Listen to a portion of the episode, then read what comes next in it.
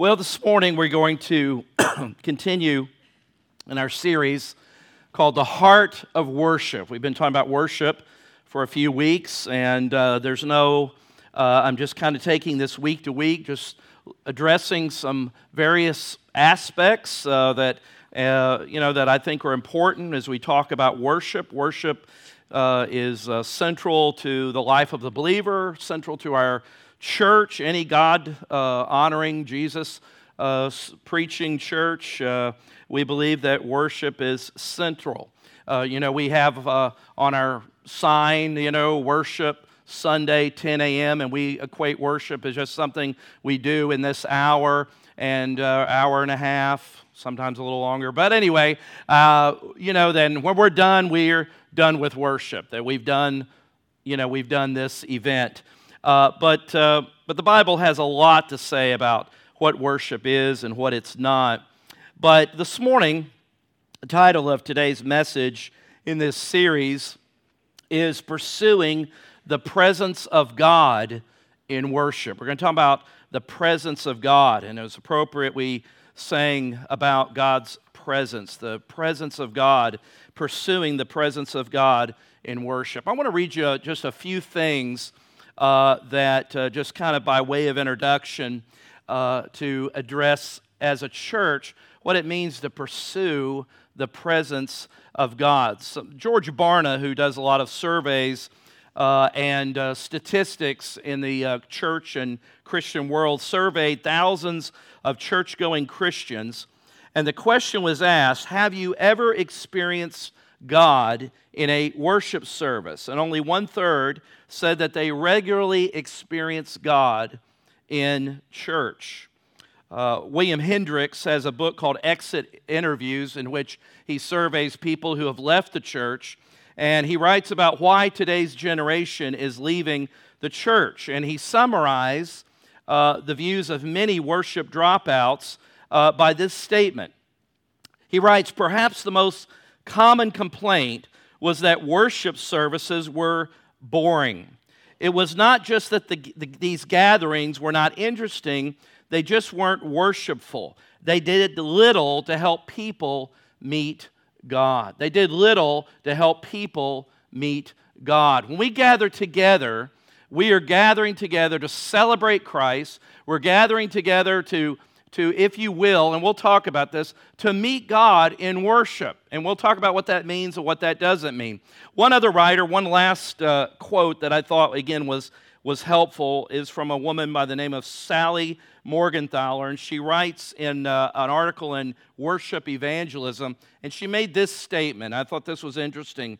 I might not have agreed with it a few years back, but, but I'll uh, read it nevertheless. And I think she does hit upon something that is important for us to pay attention to. She said, when worship services are not, are not worshipful, people not meeting God, people not being allowed to participate in a worship relationship with God, it is as if the very essence of worship has been quietly removed. The most significant benefit of a worship service is connecting with God. It does not matter how chatty and interesting the celebrity interviews are, how captivating the drama, how stunning the soul of us, or even how relevant the message. When personal interaction with God is absent, church loses much of its appeal. And I think that's true. I think she hit on something that when the corporate body of Christ gathers together in worship, there should be an aspect in which when you and I come in together, that in this time, and I recognize that, and I'm going to limit this in talking about worship within the context of a Sunday morning uh, when we gather, but I recognize that that's not the totality of worship. But that when we gather together, there should be a sense that I, I have, if I could say it this way, that I've, I've encountered the presence of God this morning that I've touched God this morning in some experiential way. Now, you know, some folks get all upset when you talk about experience, but listen, if you are born again, child of God believer, you've had an experience. If you haven't had an experience, then something's wrong here. So there's nothing wrong with experience because our encounter with God is not just an intellectual knowledge of facts checking off what we believe about God. That if that belief does not transform the heart and the life that changes the way that we think, the way that we live, the way that we uh, act, even the way that we respond to God. It's more than, again, just intellectual, theological prop- propositions uh, that we, that we uh, believe in. We actually believe that Jesus Christ has changed my life, has come into my life, has made me a new creation. And so, when was the last time? You don't have to answer this out loud. This is just to yourself. But when was the last time that you honestly experienced the presence of God in a worship service? And the question is, why? Why is that the case? Why is that not happening? You know, I believe that the greatest needs of the church is not new programs and new this, that, and the other to come up with different ways to grow and reach our community. All those things have their place. But I believe that what we need today is, and in every church that proclaims the gospel, we need to make sure that God's flock are encountering God, that the worship is vital, is meaningful, and it's not just, again, running through the motions. As Teresa said, it's not just singing lyrics on a screen, but it's actually encountering Christ in our worship. And that's only made possible because of the gospel, because of the death, burial, and resurrection of Christ. And it's possible because he's given us his Holy Spirit, that we're not just, again, we're not just like those Old Testament saints who are worshiping God in the sense from, uh, you know, as an, as an objective reality from afar. The difference between us and our Old Testament saint brothers and sisters is that the Holy Spirit dwells in us now. He's not just around us, but He's in us. He dwells in us. The very Spirit of Christ dwells in us. And so, if he, He's dwelling in us individually, then when we gather corporately, I believe that that should be uh, some tangible effect when God's people gather together to worship Him in spirit and in truth. So this morning we're continuing to talk about the heart of worship. We're not talking about techniques and styles and, and various ways that of musical taste. Because let's be honest, those things vary from person to person. If we took a poll in this church today about your music preferences, they'd all be different. It'd all be different of what should or what we should bring or what we should do. Oftentimes that's determined by our background, our ethnicity, um, our experience, our individual tastes, all those things. And anytime a church gets into determining that one particular style of worship or one particular thing is biblical, you always kind of run the risk of, of, of saying, okay, well, how is that biblical? How is that, where do you find that in the scripture? Or is that just something that has been defined by our culture? Has that just been defined by my particular tastes or whatever? So, again, every church, it's okay. I have no problem with every church having a different style of worship. That's okay. Aren't you glad God didn't make us all little carbon copies of the same? Aren't you glad there's a variety? I think in heaven there's going to be a massive variety. If the Bible says in the New Jerusalem that there's going to be worshipers from every tribe, tongue, nation, Listen, there's going to be a variety of expressions to God. But one thing that we do make sure that we have is that all those expressions glorify Jesus. Right? It isn't just the expression. And I admit, I'm not sure how the fog machine fits into that, but I'll leave that for somebody else. We, we don't do fog machines here. But uh, if you see fog, it's probably smoke and there's something on fire. And it may not be the holy spirit but you know so go for the doors and but uh, nevertheless we want we want this morning in pursuing the presence of god in worship uh, we want to uh, uh just kind of keep digging around about what it means to for god's people to worship god. By knowing god we worship god and so this morning, number one, and I'm kind of have done this a little bit each week, uh, a little differently, but I always start off number one, defining the defining of worship. What does worship mean? And uh, a lot of things I'll say here. Uh, there won't be scriptures on the screen for this point, But what does worship mean? When you, when you think about worship, what comes to your mind? Is it just the time on a Sunday morning? It's what, you know, what certain people do. Uh, worship, one statement, and these are just a few statements to uh, just quickly kind of review and surmise what we've said in the past. Uh, worship, simply stated, worship is declaring the worth of God. That is really what uh, the word uh, from the English, the Old English word for worship means, is worthship. We're declaring to God his worth. Worship is not a, a weekly pep talk. Uh, to the rally the troops. Uh, it's not a motivational time. No, we are here to ascribe to God the greatness of His worth. So, worship is uh, declaring the worth of God. Also, worship, talking about defining worship, worship occurs when people encounter God who loves them and desires a relationship with them. See, again, it's not just singing about God, it's singing unto the Lord. It's singing with the Lord. It's singing in a very personal, uh, you know, men may not like the word intimate, so I'll just say close. You know, it may make them nervous talking about intimate with Jesus, but we'll just say closeness, all right? Women don't have a problem with that, but men, you know, it doesn't sound very manly, you know. But Nevertheless, you get the idea. We want to be close to God. We want to be intimate with the Lord. We want to be personal. Instead of God just being out there, God is real. And I'm encountering Him. And also, worship, worship, true worship, does not lead. It isn't the preliminaries. Worship does not lead to an encounter with God. It is or should be an encounter with God. Worship is about experiencing God personally.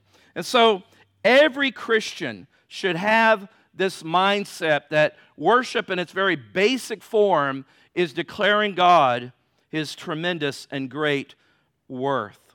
But there's a second aspect in just this looking at uh, the presence of God. Secondly, I want us to consider the dimensions of God's presence. Now, again, this is more of a topical message. You know, normally I like to go through books of the Bible, but this morning it's to be a little more topical, and there's just different aspects, and we're talking about pursuing the presence of God. But there's uh, in uh, Jack Hayford, some of you know who Jack Hayford is, and uh, in one of his books, I thought this was, was helpful. He gave um, di- three different aspects that in, are in Scripture, not exhaustive, but just three helpful categories in talking about the presence of God. Uh, and he writes this this isn't on the screen. The Bible reveals at least three different dimensions, if you will, by which God makes his presence known.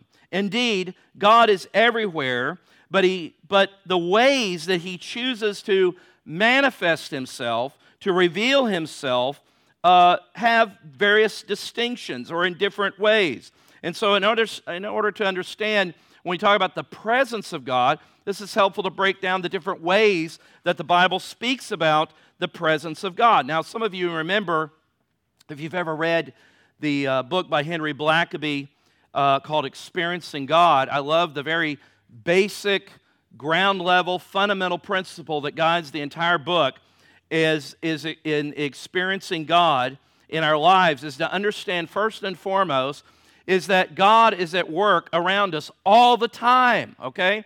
So we the presence of God is not something weird or odd. We don't believe that God is just way out there in the massive uh, universes and he just way and we're just kind of down here making the best of it. No, God invaded our space in Jesus Christ. He came and brought himself into real time, into real history. Isn't that what John 1 says? It, the word came and it says that it came and dwelt among us, literally pitched his tent, the Greek says. so notice with me one of these dimensions that uh, Hayford writes about that I found helpful as we unpack it. The third one will be the one we spend the most time with.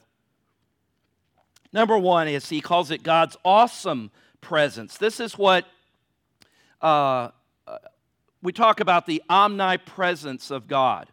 Omnipresence. We'll talk about the omniscience of God. Omnipresent, omni means all presence. So that means God is everywhere at the same time. That's fundamental to God being God. Uh, you remember the psalm in Psalm 139. I'm just going to read it. Where shall I go from your spirit? Where sh- that's rhetorical. Where shall I go from your spirit?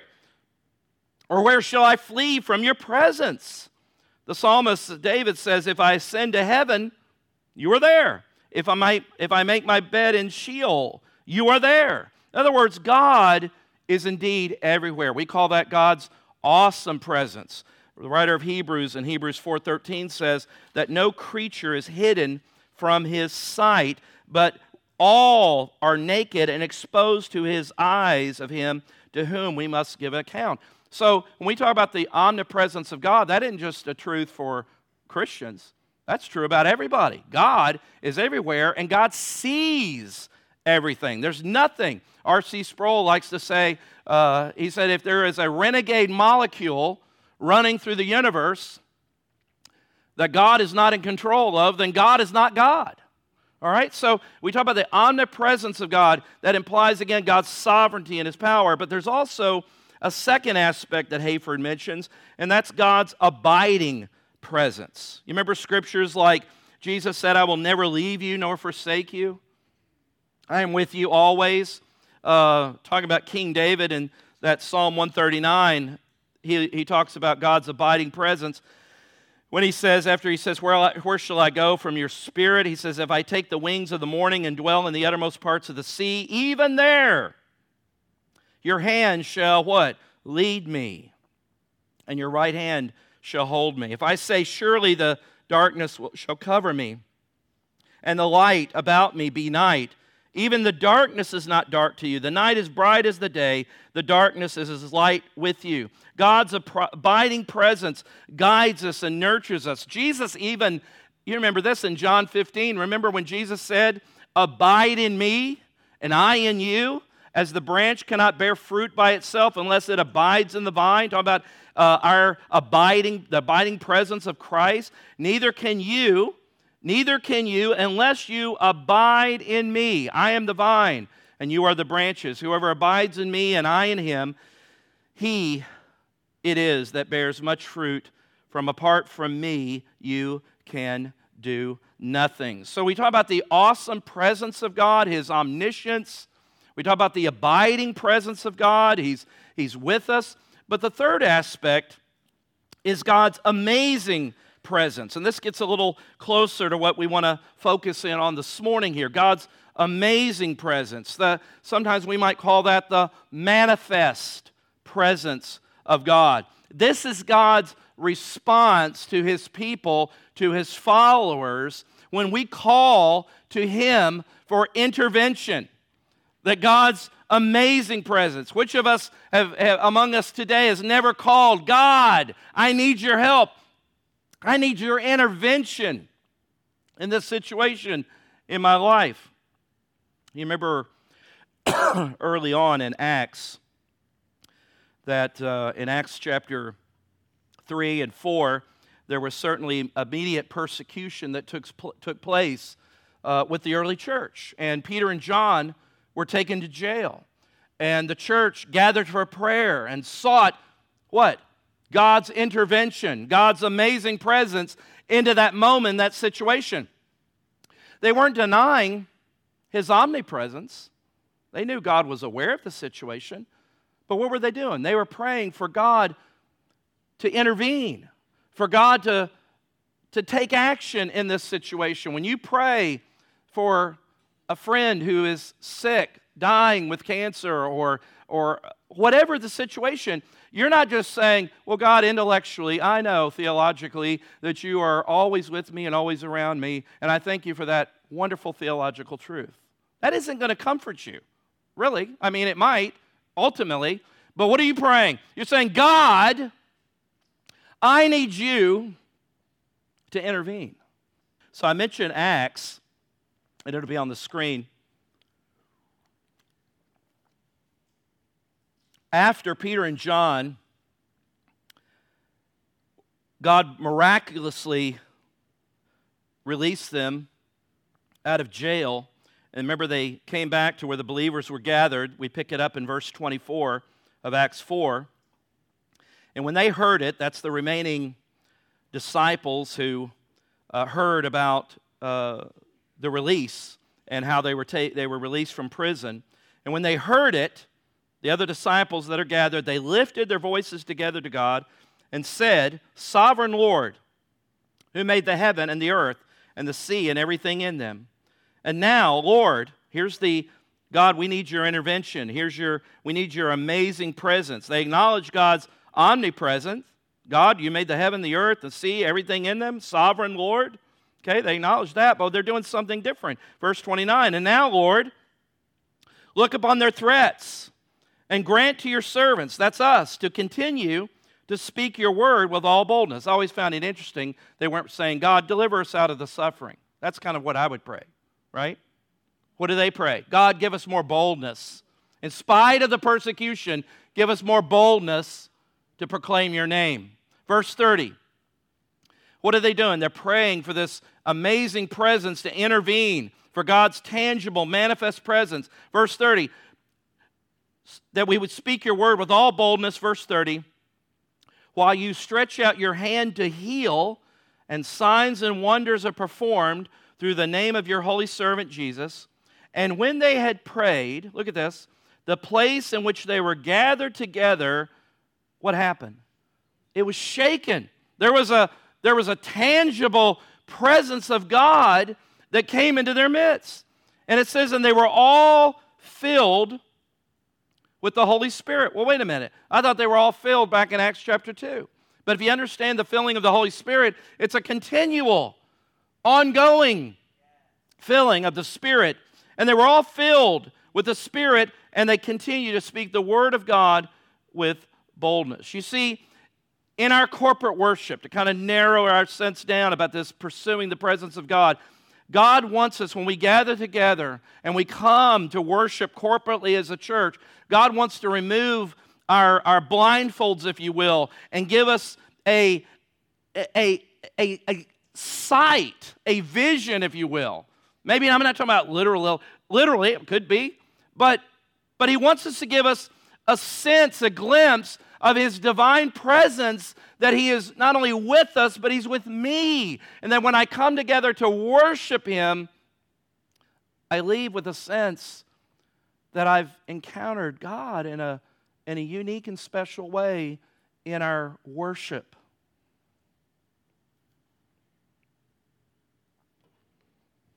It's more than just a theology of God's presence. Remember what Jesus said in John 16, 7? Jesus said, Nevertheless, I tell you the truth. He's talking to his disciples about his upcoming crucifixion. And he says, I tell you the truth, it is to your advantage. It's to your advantage that I go away. For if I do not go away, the Helper, that's the Holy Spirit, will not come to you. He says it's to your advantage. You could say it this way up to this point, I've been with you and around you, but it's going to be your advantage because when I leave, the Holy Spirit will come, and instead of just dwelling around you, the Holy Spirit, the very presence of Christ, is going to dwell where? In you. So he says, that's better. That's better than me just being hanging with you. It's better because I'm going to be with you. I'm going to in you. Now keep that thought in mind when we read John 16. Go down a little bit because he says, when the Spirit of truth comes, what will he do? He will guide you into all truth. He will not speak on his own authority, but whatever he hears, he will speak and he will declare it. You could say, make manifest to you the things that are to come. This, the Holy Spirit will glorify me, for he will take what is mine and declare it to you. He will make it, he will reveal it to you. All that the Father has is mine. Therefore, I said that he will take what is mine and declare it to you, will make it manifest to you. Do you see the work of the Spirit? The Holy Spirit isn't just reminding you of propositional theological truth, but he's taking the truth of, the, of Christ and he's making it real into our life. He's declaring it to us, he's making it manifest into our life. And some of you know about God, but you and you're saved and you, you know you're saved, but you still struggle with just this knowing about God, and you've never entered into knowing God in a close, intimate, personal way where He's just as real getting gas at Wawa as He, here, as he is here in church. There's a, there's a closeness there because the Helper, the Spirit of Christ, dwells in us. And maybe this is kind of what Jesus was getting at back in John 4 when he said, You know, the Father, you know, we come in and we have an agenda of worship, but do you realize the Lord has an agenda of worship? Because he says in John 4, in that encounter with the woman at the well, but the hour is coming and is now here when the true worshipers, now that tells me if he says true worshipers, there could be what? False worshipers. But true worshipers, true worshipers will worship the Father in spirit and truth. For the Father has an agenda. What is he doing? He's seeking such people to worship him. God is spirit, and those who worship him must worship him in spirit and truth. He's not talking about they must worship me with spirited enthusiasm. I don't think that's what he's talking about. What is the Holy Spirit's job is to guide us into truth. Worship him in spirit. You see again, it's not just it's not just ascending to propositional truths about God and saying, "Of course I'm a Christian. I believe all those fundamentals of the faith." But it's but it's that faith that becomes entwined in my life to where God is real. And how, is he make, how does he manifest and make himself real? But by the Holy Spirit that dwells in us. We worship him in spirit and in truth. So that means that if I'm going to be the true worshiper, I must be one who is connected and growing and being filled with the Holy Spirit. Now, some people get all nervous about uh, inviting the Holy Spirit, come, Holy Spirit. We're not inviting God. We know, again, that's why I made those distinctions about God's presence. We know God is everywhere. We know that. We're not saying that. We're not saying as though God isn't. No, God is present because He's God. We're talking about something completely different. We're, we're this, this inviting, let me just say it this way the worship we're talking about simply makes us more aware of God's presence? Do you desire to be more aware of God's presence in your life? Or are you satisfied with just where you're at and what you know? The psalmist, several scriptures that speak about and encourage us. Psalm 50, verse 23 The one who offers thanksgiving as his sacrifice glorifies me to the one who orders his way rightly, I will show the salvation of God. Something about ordering my way rightly. God reveals himself, makes himself known. Psalm 144, verse 5 Bow your heavens, o, o Lord, and come down. There it is. That's a prayer of come down, Lord. Touch the mountains so that they are smoke. Lord, come down. Isaiah 64 1.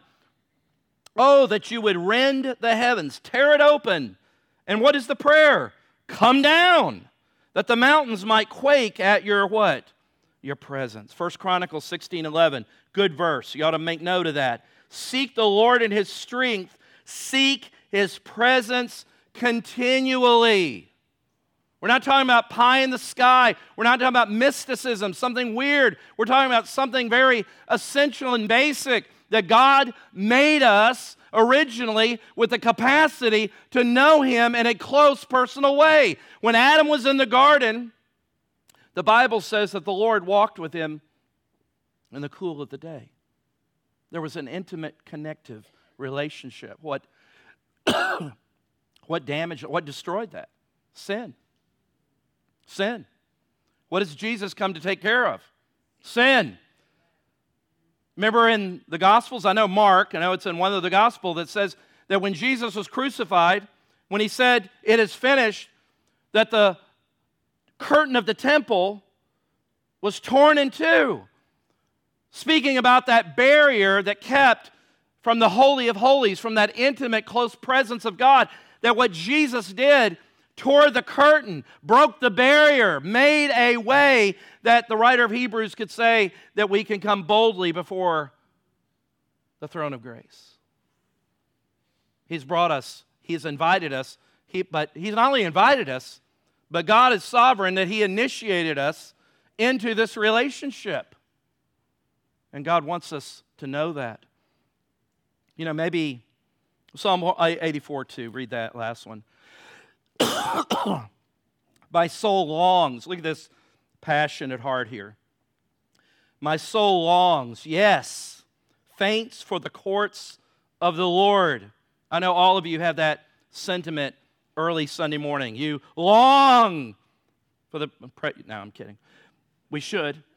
My soul longs, yes, faints for the courts of the Lord. My heart and flesh sing for joy to the living God. This is, uh, this is one who has a desire because he's encountered the presence of God, and that when you get a taste of that, he wants more of that. Maybe, maybe, uh, maybe some here today are more like the church at Laodicea that is mentioned in Revelation 3.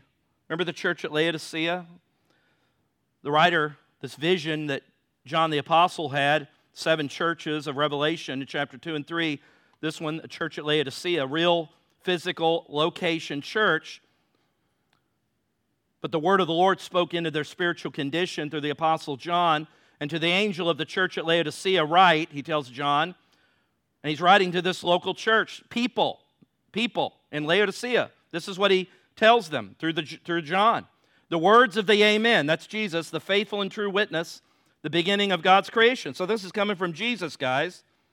Verse 15, he says, I know your works. You are neither cold nor hot. Would that you were either cold or hot. So because you're lukewarm and neither hot nor cold, he said, I will spit you out of my mouth. For you say, you say, your diagnosis is what? I am rich. I have prospered and I need nothing, not realizing that you are wretched, pitiful, pitiful, poor, blind, naked. Verse 18 I counsel you to buy from me gold refined by fire so that you may be rich, and white garments so that you may clothe yourself and the shame of your nakedness may not be seen, and salve to anoint your eyes. Laodicea was known for its medicinal production of a salve for eyes. And he says, The real salve is the one I'll give you. Verse 19, those whom I love I reprove and discipline, so be zealous and repent. Now look at verse 20, and maybe this is the challenge for some here today. It is for me. Behold, I stand at the door, Jesus says, and what? I stand at the door and knock. if anyone hears my voice and opens the door, I, my presence, will do what? Come into him, eat with him, and he with me. There will be relationship, fellowship. We're not talking about salvation, but we're talking about Jesus is knocking at the door. You see, the problem isn't God's inability to make himself fuller in our life. The problem often is, is that we hear the door knocking, but we're too busy to invite Jesus in to our life. This brings us to the third aspect this morning. And do we have a desire? Is the desire to experience God in worship? Do we have a desire? Take your Bibles. We're actually going to read a portion of scripture from Ezekiel, not Ezekiel. Why did I say Ezekiel? Exodus. Exodus, start with an E. Turn your Bibles to Exodus. It'll be on the screen, but Use it in your Bible. Read your Bible. Make your Bibles useful to you. Make it a tool for learning.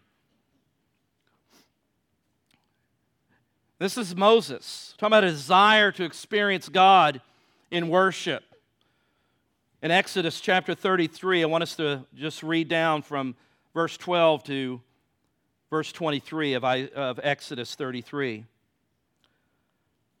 Moses said to the Lord, See, you say to me, Bring up this people, but you, know, you have not let me know whom you will send with me. Yet you have said, I know you by name, and you have also found favor in my sight.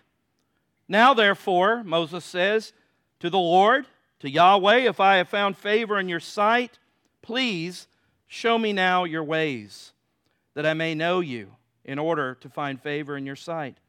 Consider, too, that this nation is your people. And the Lord said, My presence will go with you, and I will give you rest. And he said to him, If your presence, Moses said, if your presence, if your presence will not go with me, then don't bring us up from here. I don't want this to happen. If your presence is not going to go with me, just leave us here. For how shall it be known that I have found favor in your sight, I and your people? Is it not in your going with us, so that we are distinct, I and your people, from every other people on the face of the earth? Verse 17 And the Lord said to Moses, This very thing that you have spoken I will do for you have found favor in my sight, and I know you by name. Moses said in verse 18, Please show me your glory. Please show me your glory. And he said, I will make all my goodness, the Lord says, I will make all my goodness pass before you and will proclaim before you my name, the Lord, which is, you see it, it's all L O R D is capitalized. That's an English way of letting you know that the Hebrew name Yahweh is being used there. My name is Yahweh, and I will be gracious to whom I will be gracious, and I will show mercy on whom I will show mercy. But, he said, You cannot see my face, for man shall not see me and live. And the Lord said, Behold, there is a place by where you shall stand on the rock, and while my glory passes by, I will put you in a cleft of the rock, and I will cover you with my hand until I pass by. Then I will take my hand, away my hand, and you shall see my back but my face shall not be seen. You know, we, we might, if we had an opportunity to ask God anything, we probably would maybe have a lot of different things that we would ask. Moses had an opportunity to ask God two things. One, in verse 13, he said, Teach me your ways. You know what that shows? Is that Moses had a hunger, had a hunger for God. He says, Teach me your ways. Now, therefore, if I have found favor in your sight, please show me now your ways. Show me. I have a hunger, God, to know you. Do we have a hunger to know God? Moses wasn't just interested in God's ways because he desired information, he wanted to know God in how God operated, how God thought, what God's ways were. And the Bible speaks about Moses as a friend of God that he had a hunger to know God in an intimate, personal way. Moses hungered. I wonder if we have anything close to that hunger. But he also had a second request in verse 18 is that not only did he have a request for a hunger for God, but he wanted an encounter with God. Verse 18 said, Show me your glory. Show me your glory. The Hebrew, the word for glory is uh, kabod. And that speaks of God's honor, His majesty. It speaks of the, the weightiness of God, the glory of God, His splendor. His glory is often associated with seeing his, uh, his, in His presence and face. Moses wanted to behold God face to face. You ever had be talking to somebody and, and they're not looking at you and their head is down or something, and you, you take them and you say, look at, look, look at my face. what are you saying? I want you, in other words, I listen, we're not talking, there's something missing here. We need to talk face to face, personal. The Bible says that Moses wanted to know God in that kind of way. He wanted an encounter with God. He was not content with just business as usual. He wasn't just content with God's promises, he wanted God's presence. What did he say? God, if you don't go, then I'm not going. There's something about the presence of God that's important. And so when you and I come to church, do we come with a hunger? Do we come with a desire and say, God, I want to encounter with you in the gathering of your worshipers today. I want an encounter with you in, in the corporate worship. Now, again, I get that we should be encountering God. We should having uh, fellowship with God and prayer and reading the Word and those things that are going on day to day. But again, don't underestimate the importance of the gathered church that comes together to worship God. Do we have a desire to encounter God? You see, the key in pursuing the presence of God in worship always must be like Moses that we are hungry and we have a desire to meet God today. Not just how long is it going to be, run through the motions. I think that's why some of you, it's hard for you to come to church more than twice a month. Because it's just not something that is vital in your relationship with the Lord. Now, that could be some weakness that we're not doing to serve you or in some way, but I suspect that things that you take joy in, you don't have a hard time scheduling and making a priority. Have you found that the case? That's free. So, the fourth and the last part, we're talking about pursuing the presence of God, is my decision to know God and to know God deeper in worship. Do I desire to know God in a deeper way? Let me give you four really, really practical, practical takeaways of maybe four things that may be helpful as, as a start. Number one is, a, is the word admit. Admit that you're hungry. You ever been around somebody? You said, Are you hungry? No, no, no, I'm, I'm good. Oh, come on, you, you haven't eaten. I know. You, oh, no, that's all right. And you put some food before them, and they just devour it. Oh, I haven't eaten all day. Well, why didn't you say that you're hungry? Listen, guys, we got to admit, if again, I realize this may not be of interest to some of you. But if you desire the presence of God, admit that you're hungry for God. Admit that you want more. Admit it. Now, again, the Bible says that every, we have been blessed in the heavenlies with everything, every blessing in Christ, Ephesians 1 3. Every spiritual blessing has been given to us in Christ. So if there's a sense of withholding, listen, it's not God. The Word of God says that it, we've been given every spiritual blessing in Christ. So the problem goes back to that scripture in, in Revelation 3:20. Are we going to open the door and invite Christ in? regularly, anew. On Sunday mornings, are we saying, again, don't get mixed up. We're not talking about inviting the omnipresence of God. We're talking about saying, God, in our time here today, Lord, let us have a real close encounter with you in worship. And you know what? That's not the job of the folks up here. That's not their job. That's, and I'll talk about that in a minute. That's your heart saying that I've come in with a sense of expectancy. Because I admit this morning, I'm hungry for God. Secondly, relates to this, and that's the word ask.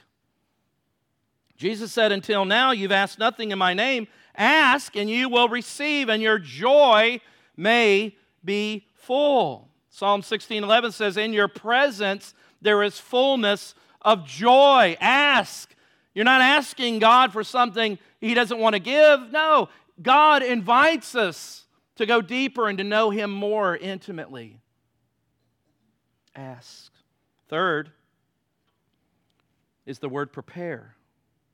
In a good Baptist fashion, I tried to get them all A's, but it didn't work out that way.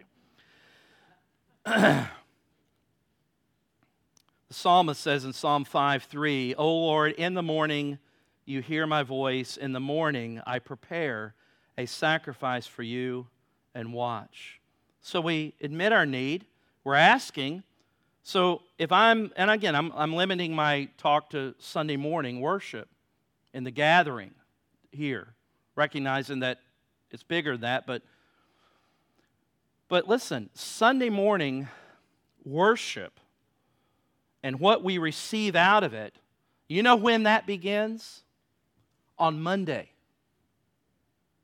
Because if you're coming in here, just like maybe you've done at times past, where your tank is on E and you're on fumes, but in God's mercy, somehow you rolled into the gas station. That happened to me one time. And my wife believes that I've been trying to recreate that miracle ever since. I mean, literally, it ran out and I coasted right up to the gas tank. And I thought, man, I'm good. No, I didn't say that. I was like, okay, I'm never doing that again. You come in on Sunday mornings, you're dry as a bone because you've had no encounter with God all, all week.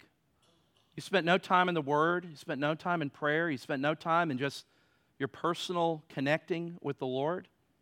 And I get it, those things happen. But if that's a, if that's a regular habit, and then you come in here and you're saying, okay, worship team, do something. They can't. Now, it doesn't mean that your spirit and your heart will be lifted, you know, through the worship. So, uh, by all means, come, come. But I don't think that's what, how God prepares us or wants us to prepare, is that we are to give ourselves. You know, when the Old Testament Sabbath, and I recognize we're not under, we're not under the obligation of the law, but I think there's some principles that I think we could learn from. When they anticipated the Sabbath on the seventh day, they began to prepare on the fifth and sixth day. They began to prepare meals and, and clothes and do those things. So, when the seventh day, in which under the Old Testament law there was to be no work or labor, they prepared. Why? Because the Sabbath was the high point of the week. That we have taken a day to give unto the Lord exclusively.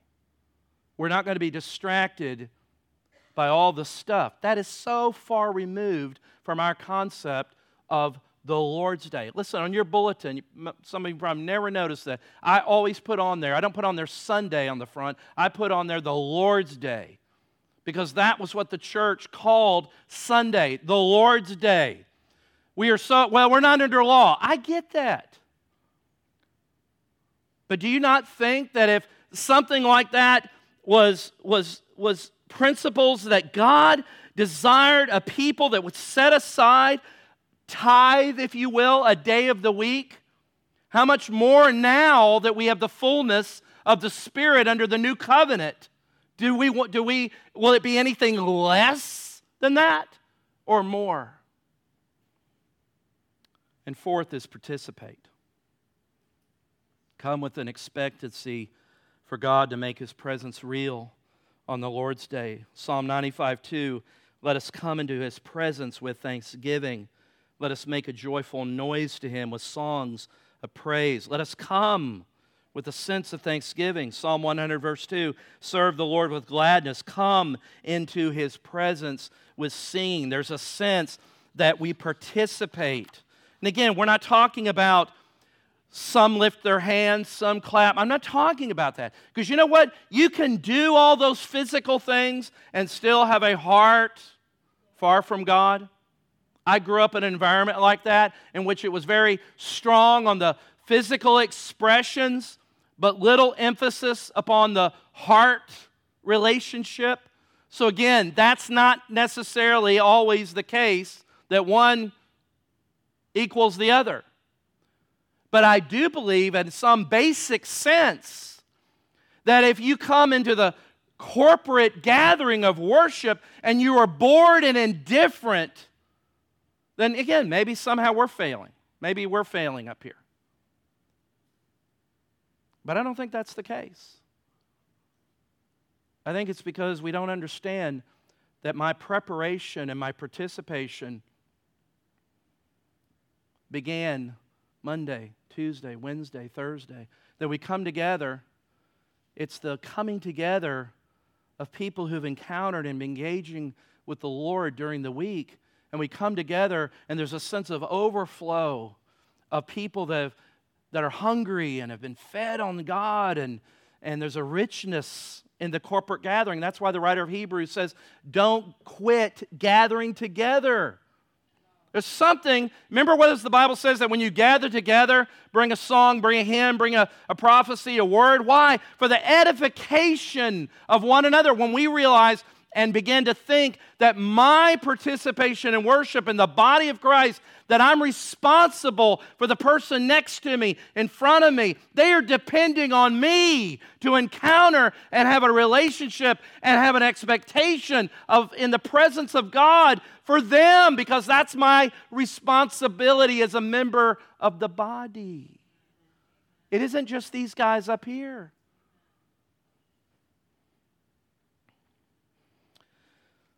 Marty Nystrom is a uh, worship leader. Have you ever heard of Marty Nystrom? He's written a lot of, done a lot of worship music, and but I like something I read that he said. Marty Nystrom says, I do a lot of traveling and witnessing on airplanes. He's a worship leader that travels, has a lot of great music. He said, I do a lot of traveling and witnessing on airplanes.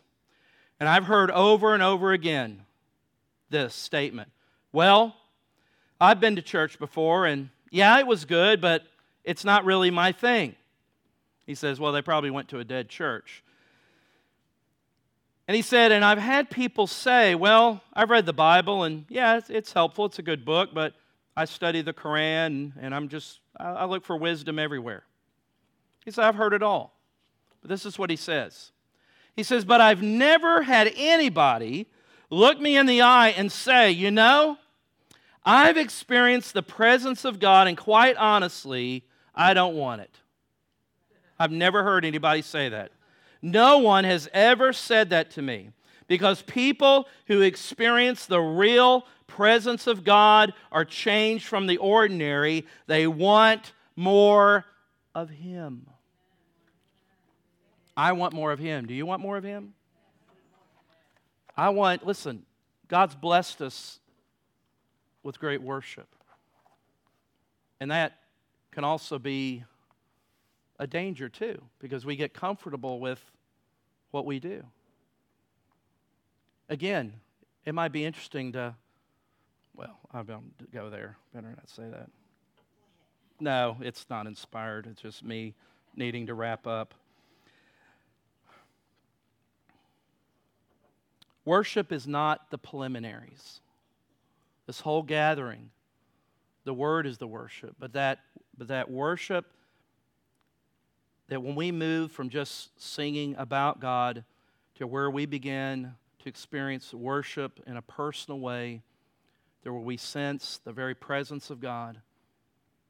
Listen, I believe this. I believe God can do more in five minutes in a person encountering the presence of God than five hours of counseling or preaching or teaching. And I don't want to put one against the other because I think God uses all those things, right?